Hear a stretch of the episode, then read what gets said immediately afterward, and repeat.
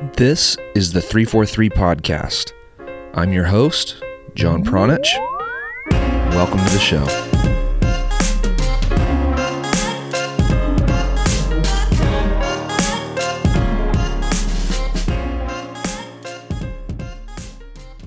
Anytime a 343 team takes the field, those who are watching should be able to see the two P's on full display. What are the two P's? Well, the first P is possession. I think that one's a no brainer. You guys were probably all expecting that one. That is something that we talk about a lot here on the podcast. But we don't just talk about it, we train it. We train things like building out of the back and rondos because those exercises help reinforce the foundation of the style that we want to play, which is possession based, attractive, and attack minded soccer. But you can't just teach or talk about possession, though. That's why we place a ton of emphasis on the second P. What is the second P? Well, the second P is pressure. Now, this is something that you don't hear us talk about as often here on the podcast. And you wouldn't necessarily think about defense when you think about 343. But choreographed defensive pressure is just as important as possession. When the team loses the ball, that sets off a series of choreographed movements and a concerted effort to win it back. How quickly does this happen? Instantaneously, if trained properly. Now, that transition from offense to defense is a crucial moment. What happens during that brief transitional period can make all of the difference. One wrong step or one wasted second can be the difference between your opponent starting a counterattack or you winning the ball back in your attacking half. So every split second matters and every movement matters. That is why your players must be trained when to press, where to press, and how to press. Applying pressure starts with the player that's nearest to the ball, but in order to be successful on a consistent basis, the synchronization of movements between multiple players while pressing is crucial. Now, choreographing and training these game like scenarios increases the chances of your team forcing the opponent to make a mistake and turn the ball over. And if you combine your team's ability to win the ball back quickly with their ability to dominate possession, the end result is being able to dictate the game on your own terms. Okay, what you are going to hear next is a 10 minute conversation with Brian Kleiban. Before we get to that, I want to tell you what you need to know about 343's online coaching courses and why learning from someone like Brian is so valuable. Our free and premium membership programs are for coaches who want to develop themselves, as well as their players and their teams, to their full potential using gold standard methods. Yes, gold standard. That's what 343 is all about the gold standard. The methodology is the culmination of decades of study and practice domestically and overseas. Of note, particularly, are Brian's five internships at FC Barcelona, along with lots of trial and error to hone his coaching craft here in the United States. And that methodology, that 343 methodology, is delivered to you in an easy to use online course that is loaded with video, audio, and ebook lessons. So if you are an ambitious coach and you want to learn from proven practitioners, it makes sense for you to get access to the 343 methodology. The players featured throughout the courses are the actual players that Brian has developed. These guys are now 17, 18, and 19 years old. And three of them, Efrain Alvarez, Ulysses Llanez, and Alex Mendez, have already had their professional soccer debuts and have featured for the U.S. and Mexican youth national teams at major international tournaments. Other players that Brian has coached are on the cusp of making that transition to the professional game as well, and the rest of them all have full scholarships to universities. But more importantly, the premium coaching membership program captures the real development process of these players and shows you exactly how some of this country's top players and teams were made. No theories or speculation. We show you the real work. Now, of course, this program is not for everyone. It's for coaches that are interested in the gold standard. It's for coaches that are interested in the tried and true methods that have been proven to work in the American soccer environment at all levels boys and girls, from U10 to U19. There's no rush, but the sooner you start, the sooner you and your players start experiencing the benefits. To join the nationwide community of smart, progressive, ambitious 343 coaches, you can visit 343coaching.com. Once again, that is 343coaching.com. All right. I hope that you enjoy this quick, very valuable conversation with Brian Kleiban.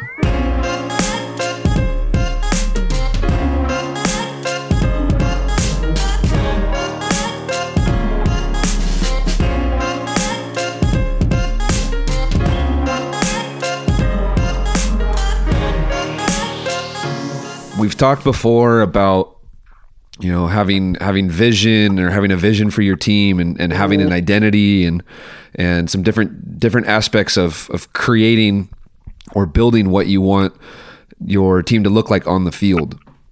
And two of the things that that 343 is has always promoted are are the two P's and, and those two P's that kind of make up the identity of the 343 philosophy. And those two P's are, are possession and pressure.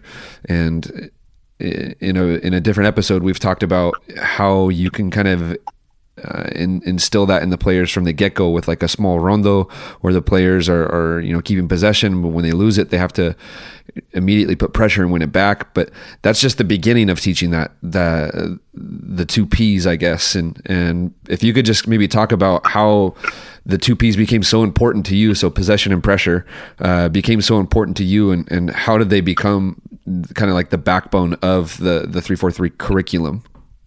For sure, for sure. So, John, before before I get to that, I think you know I'll, I'll I'll give a little bit of insight in terms of when I inherit a brand new team. You know, in my coaching career, my 17 years of doing this, I think a massive component, no matter the the age group, gender, or level, is the players, especially young kids.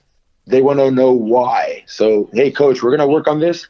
Why? So I try to sit them down before you know, starting on this this possession or pressure identity and explain to them why, right? Because people want to know, okay, coach, I'll do that, but why am I doing this? So if we start with pressing, right? Why do we want to do this, guys? Like, and especially as high up the field as possible. So it requires a lot of running. It requires, you know, a commitment to do so. It requires grit, determination. But the explanation is, guys, we want to have the ball. So when we lose it, let's go get it back ASAP. And, you know, the hardest thing to do is create opportunities in soccer. So why let people have time and space? Why not go win it 20 yards from their own goal? So when we win it, we're 20 yards from goal. We don't have to go 100 yards up the field. So just give kids these little these little bullet points as to the why. Um, lastly, you know, we talk about any average soccer player with time and space. People are nice. They could connect passes. They can dribble everybody likes to have time and space, right? And and I kind of explained to them like only the super elite, best best players in the world can play when two or three guys come and close you down. So, you know, it's nice to have time and space. Let's not let our opponents have time and space. Let's make them make mistakes. Let's get the ball. Let's be the protagonist. So you share the whys and then yeah, get into the session. And obviously I just shared the whole reason why we do this. You know, I want to be the protagonist. I want to dictate. I want to be the aggressor.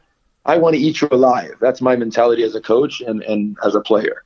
So the more you can share that with the players, the better. And then if you flip it to possession, why do we want to build out of the back? Why do we want to have the ball? Why do we want to do this? So bottom line, guys, like little details, logic, right? If we have the ball more than the opponent, we have a better chance of winning. We have a better chance of creating goal scoring opportunities. If they only have the ball 20, 30% of the time, we only have to defend that amount of the time. So just logic, common sense things so the kids understand, okay, I can get with this. I think this is a good idea. Okay, I'm bought in. And then obviously the the session and the culture and the the exercises and the environment, you know, has to keep those guys bought in. But the more you can explain to the players why, then they'll execute. And I think this is uh, for all levels. Was there ever a moment during your coaching career where where you were on the other side of this. So I think for a long time your your teams have been, you know, on on on the protagonist side where you guys have been ones dictating with possession and with pressure, but have you ever had to experience the other side of that? Uh the best yeah, the best experience I could think of there is when I coach a girls team like I said for for 2 years this one girls team which had a good level, was decent, but we weren't the elite team in, in the age group, right? There's probably 10, 15 teams more talented, more experienced. So when we had to play in these far west regional tournaments to qualify for nationals, like we're up against superior opposition, and you know we kind of had to have a plan because at the end of the day, winning is why we play competitive sports. So yeah, we kind of rehearsed shock and awe. We're going to be ourselves for 10, 15 minutes, go and eat you alive, press, build, score a goal or two, and then we're going to sh- do the exact opposite. We're going to take our uh, foot off the pedal because we can't sustain that the whole game and win. We'll sit back, we'll be disciplined, we'll bunker, and we'll counter. And then to start the second half, when they think that's what we're going to do, we'll go back to shock and awe. So, yeah, you always rehearse a plan A, a plan B, and you know, I remember it working out brilliantly, but it could also have broken down had we conceded 1-0 early on. So, yeah, I, I'd say with the girls' team is is the time that I'd rehearse something else apart from our normal identity more often than not. I guess I'm I'm curious uh, about you know when when this became like a staple in your in your philosophy as well. So did, oh, did oh from did this from idea? Incep- no, from the inception, yeah, from the inception, John. So like like you said, you, you have to have a vision of what you want your team to look like. You know, I wanted my team to be like Marcelo Bielsa's Argentine national team. That you know, no matter who you played, where you played, whatever opponent you played, like he instilled in the players the belief that this playing this way, we were going to get the result and win. So, you know, instilling the belief in them and then rehearsing it and then obviously executing it is, is the challenge. So from the inception of my coaching days in 2004, um, is when I had a clear vision of this is what I wanted.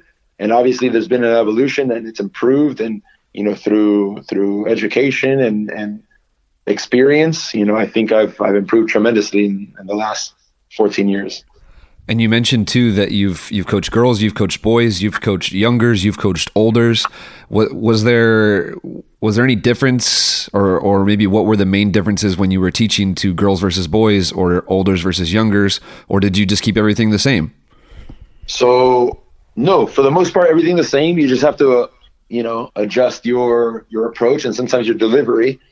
Girls, you know, I will say, the way they listen and interpret is superior to the boys. It's crazy. So the success we have with the girls team in terms of them listening and applying themselves, like they learn it so much faster. I don't I don't know what that entails, but I was super surprised and and obviously you know it was a unique experience to, to, to deal with girls on, on so many levels but i'll say this the, ex- the execution of the identity was brilliant with the girls team that i did youngers and olders yeah, again, the delivery and the approach a little bit different, but yeah, the the the content is is very much the same. High school soccer, the same. Like that's what you know Gary likes to to explain when we have these conferences.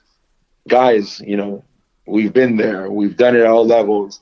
It's not that oh now it's at the Galaxy and it's easy with the best players. Like we've had to do it at all levels, and that's why we know it works. It's successful. Yeah, that's. I, I, guess that's where I was going with my next question is should coaches you know be afraid of trying to implement like a, a, a philosophy that is possession based or or possession and pressure based because you know they're they have a new team of 12 year olds or they're inheriting a new team of of you know varsity soccer players 18 year olds for the most part.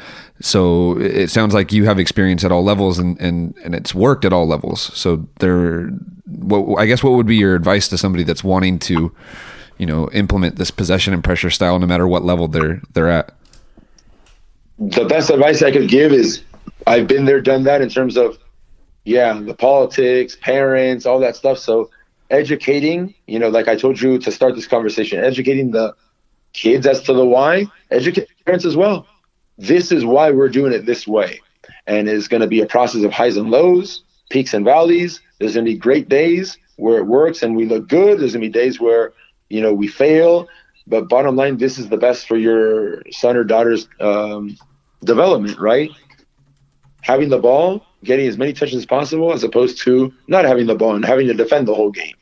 Pressing up high the field, I mean, it's it's for obvious reasons, guys. We want to force mistakes in the opponent. We don't want them to be comfortable. We want to dictate and not be dictated to. So, kind of lay out that vision, that plan, and look. At first, it's hard. It's hard to do. You know, get up in front of a group, you know, of, of parents or strangers, and And if you're not rehearsed, if you're not versed, you feel like someone's going to call you out. And what if somebody says, no, that's not how it should be done? Just, yeah, stick to your guns, stick to your principles. And trust me, over time, you know, it, it'll, it'll come out naturally. So, guys, if this is what you truly believe in, stick to your guns and, and, and keep at it. And hopefully we can be a resource to, to help you guys in that process.